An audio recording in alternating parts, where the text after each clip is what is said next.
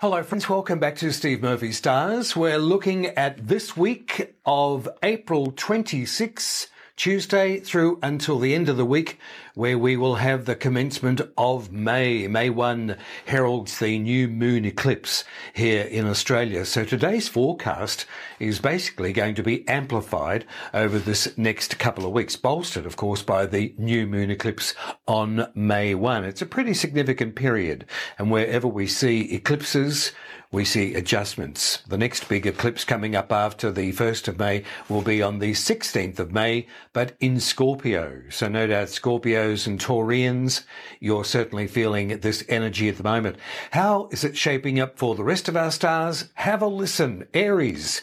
It's all about your finances at the moment. It's another week where you're focused on your money, but expenses will be laid out for you to bear. Looking at some adjustments here. This is not about misfortune or struggling here with finances, Aries.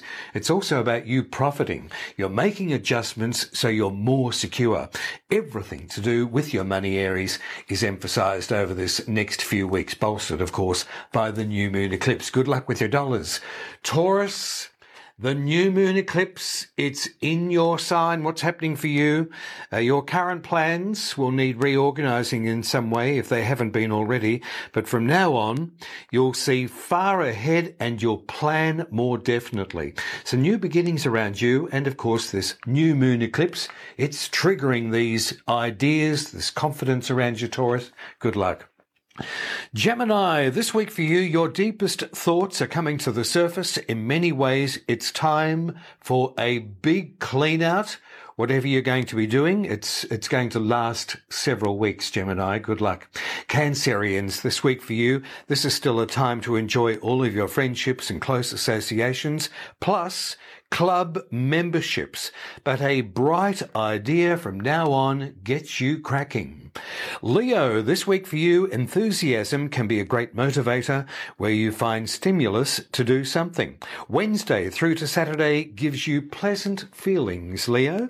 Virgo, this week for you, you start off the week with the moon directly opposite your sign. Therefore, all of your relationships are pressing buttons.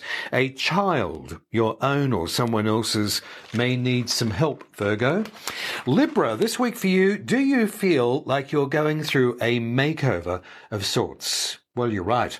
You are. And discussions too over your money will reach a compromise. Scorpio, this week for you, knowing who is on your side can be an asset, and especially from now on. Feelings are running strong on what's wrong and what's right. Keep a fair bit of information though, Scorpio, to your chest. Don't play your cards too well at the moment. Keep all those ideas and plans to yourself. Sagittarius, this week for you, you're in the midst of maintaining some stability in your day to day life. Also look out for appointments and meetings with professionals. Capricorn, very nice period for you, Caps. Uh, the sun is shining on you with good stars, further bolstered by next Sunday's new moon eclipse. Look out for activities and people that will simply bring you joy.